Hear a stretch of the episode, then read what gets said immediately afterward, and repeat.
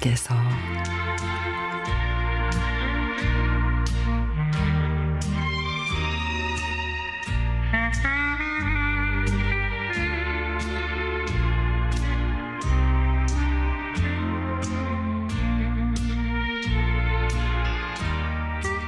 한동안 서로 바빠서 만나지도 못하고 문자만 주고받았는데 친구에게 안부 겸 전화를 했습니다.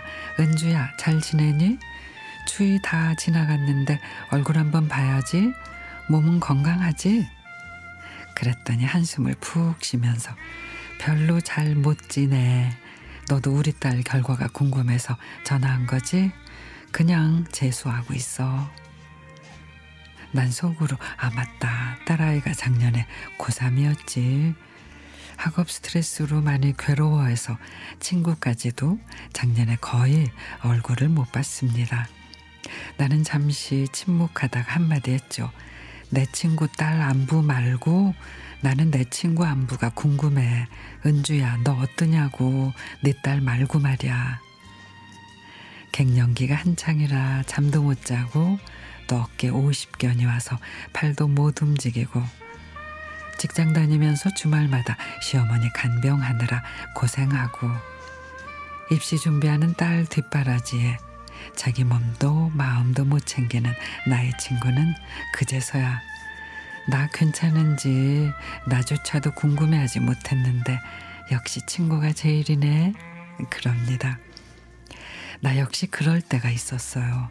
나의 모든 생활이 딸아이의 입시에 맞춰져서 누군가가 걱정스럽게 이야기를 건네면 고슴도치처럼 나를 세우고 퉁명스럽게 이야기했던 그런 때가 있었습니다. 5년 전 딸아이의 입시로 몸도 마음도 지치는데 누구 하나 내 안부를 물어보진 않고 눈치만 살, 살필 때 이 친구가 나에게 해줬던 말, 야, 내가 네 딸이 중요하겠니? 네가 중요하겠니?